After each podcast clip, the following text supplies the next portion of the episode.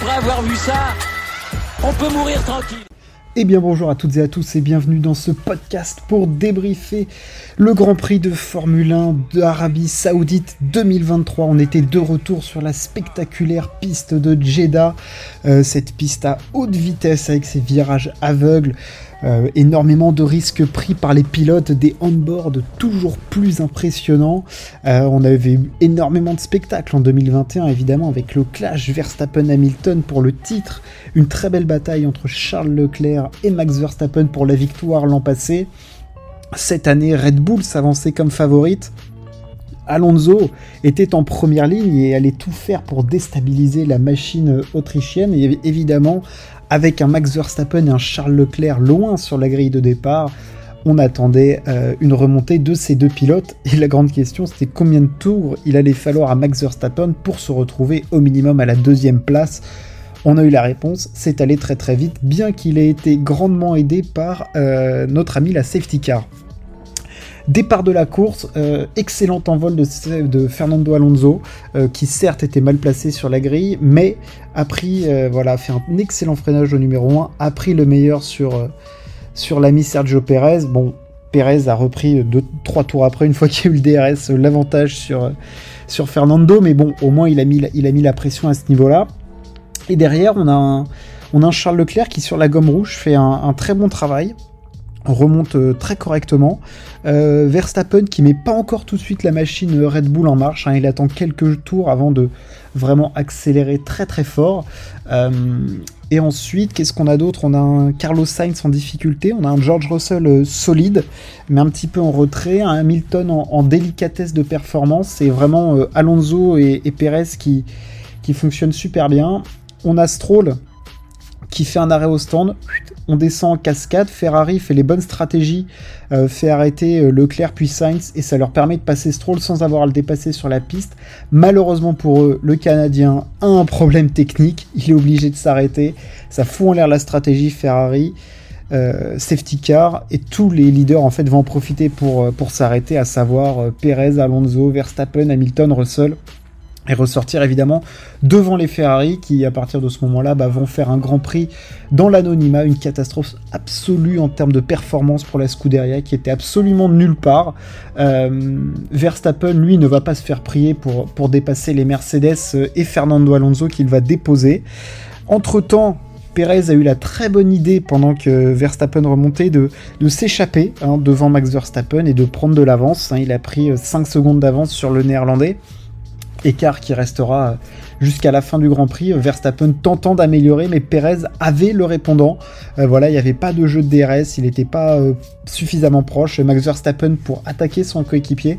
Et j'ai trouvé Perez extrêmement fort, euh, extrêmement résilient, extrêmement impressionnant en termes de rythme de course, arrivant à hausser le rythme au fur et à mesure. Preuve aussi que la Red Bull est une voiture absolument exceptionnelle. Hein. Elle était seule dans sa catégorie voilà, ils, étaient dans leur cours, ils faisaient absolument ce qu'ils voulaient, mais ils ont attaqué vraiment parce qu'on les voyait tour après tour, Verstappen et Perez, enchaînés, record de secteur, record de tour, record de tour. Et Perez qui a tenu la dragée haute à Verstappen, hein, même si Verstappen était 1-2 dixièmes plus rapide, il est jamais vraiment redescendu en dessous des 4 secondes 4 euh, Max Verstappen, donc, euh, et pourtant il a attaqué, hein, il voulait vraiment aller chercher la victoire, et on voit qu'il était prêt à aller chercher tous les points puisqu'il allait chercher le meilleur tour euh, en course lors de la dernière boucle. Mais, euh, mais clairement, euh, grosse, grosse prestation de Perez qui s'en est allé gagner euh, cette course devant Verstappen, troisième Alonso, qui confirme qu'Aston Martin est, en tout cas avec lui au volant, la deuxième force du peloton. Alors, c'est pas un grand prix dans l'anonymat, hein, puisqu'il fait fait une course absolument super, mais bon, c'est un grand prix où globalement on s'est fait chier quand même. Hein. Je veux dire, on va pas se mentir. Il euh, n'y a pas eu de, a pas eu de combat pour euh, pour la victoire. Euh, Perez était rapide et Verstappen n'a pas pu remonter. Derrière, il y avait personne vraiment pour concurrencer. Et entre les autres forces, il n'y avait pas, il a pas eu de combat. Je veux dire, une fois qu'il y a eu la relance de course. Euh, ils étaient tous en gomme dure, sauf Hamilton en gomme jaune qui a essayé un tour de faire une attaque sur Russell, ça n'a pas fonctionné. Derrière, la Ferrari était aux abois. Mercedes un peu devant les Ferrari en rythme de course, mais pas assez proche de euh, d'Aston Martin pour tenter quelque chose. Et évidemment, Red Bull boxait tout seul dans sa catégorie. Donc voilà, enfin, il n'y avait pas de n'y avait pas de débat à ce niveau-là, en tout cas. et voilà, Red Bull était au-dessus du lot, il n'y avait absolument rien à faire. Ils ont une voiture absolument exceptionnelle. Ils tournent, enfin, je veux dire, les, les temps autour sont faut même pas les regarder. Et quand on voit ce que Verstappen a fait sur le dernier tour où il a attaqué comme un sourd et euh, il a été monstrueux dans le dernier tour pour aller chercher le temps, on se dit qu'ils ont une réserve de performance absolument dingue, une économie de gomme absolument parfaite, une vitesse de pointe exceptionnelle. Voilà, il n'y a rien à dire. Enfin, je dire, ils ont le meilleur compromis sur leur voiture, le max d'appui, euh, la vitesse de pointe. Enfin, voilà, ils ont une fusée, ils ont une fusée à réaction dans les mains quand derrière c'est la galère pour faire fonctionner les pneus et trouver le compromis entre vitesse de pointe et, appui aérodynamique. Enfin, je veux dire, voilà, euh, Mercedes, ils font ce qu'ils peuvent et je trouve que c'est solide ce qu'ils font, Mercedes. La déception absolue, c'est Ferrari. Enfin, je veux dire, ils sont nulle part. Enfin, je veux dire, ils n'arrivent pas à faire fonctionner la gomme. Euh, ils ont apparemment le moteur le plus puissant, mais ils enfin, ils n'arrivent pas à en tirer profit puisqu'ils ont des problèmes de traînée, d'appui aérodynamique. Et ça paraît pour l'instant insoluble. Ils n'ont pas les clés. Alors il y a eu des euh, petites améliorations, mais enfin, je veux dire, pour l'instant, ils sont juste loin. Voilà, c'est le seul constat qu'on peut faire à Maranello. Et voilà, et à côté, ça, bosse mieux. Hein. Et derrière, on a une, on a une Alpine qui fonctionne plutôt, euh, plutôt pas trop mal. C'était un bon Grand Prix, ça a marqué des points, c'est solide de la part euh, de l'écurie française. voilà, ça, c'est, franchement, c'est une, une, bonne course. Hein. Ils finissent derrière les Ferrari, à un rythme pas infamant derrière les Ferrari. Ocon et Gasly finissent à deux secondes l'un de l'autre, Fondamentalement, ils ont fait la même course. Et derrière, on a Kevin Magnussen qui vient marquer un point. Euh, on notera le Grand Prix dans l'anonymat absolu de McLaren avec un Oscar Piastri qui s'est montré en fin de course avec des jolis dépassements pour finir euh, devant Norris.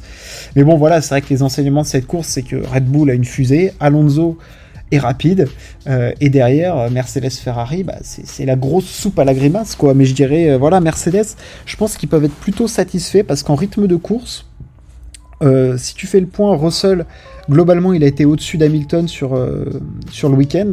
Et en rythme de course, bon, ils sont loin, évidemment, ils sont loin, mais ils sont pas si loin de ça qu'Aston Martin. Et quand on connaît la, la, capacité de développement de Mercedes, euh, je serais pas surpris que ils se plantent rarement dans les développements qu'ils amènent, hein, euh, Merco. Euh, je pense qu'ils voilà, ils peuvent, euh, ils peuvent bien progresser. Moi, Ferrari me paraît dans une panade complète. J'ai l'impression qu'ils comprennent absolument rien à leur bagnole et à la façon d'en faire fonctionner les choses. En plus, il y a des remaniements en interne. Enfin bref, j'ai l'impression que cette saison, elle est déjà achetée à la poubelle. bien que j'aurais aimé voir un Charles Leclerc en début de course partir deuxième. Voilà, j'aurais aimé le voir évoluer. En plus, ils n'ont pas eu de chance avec euh, la stratégie.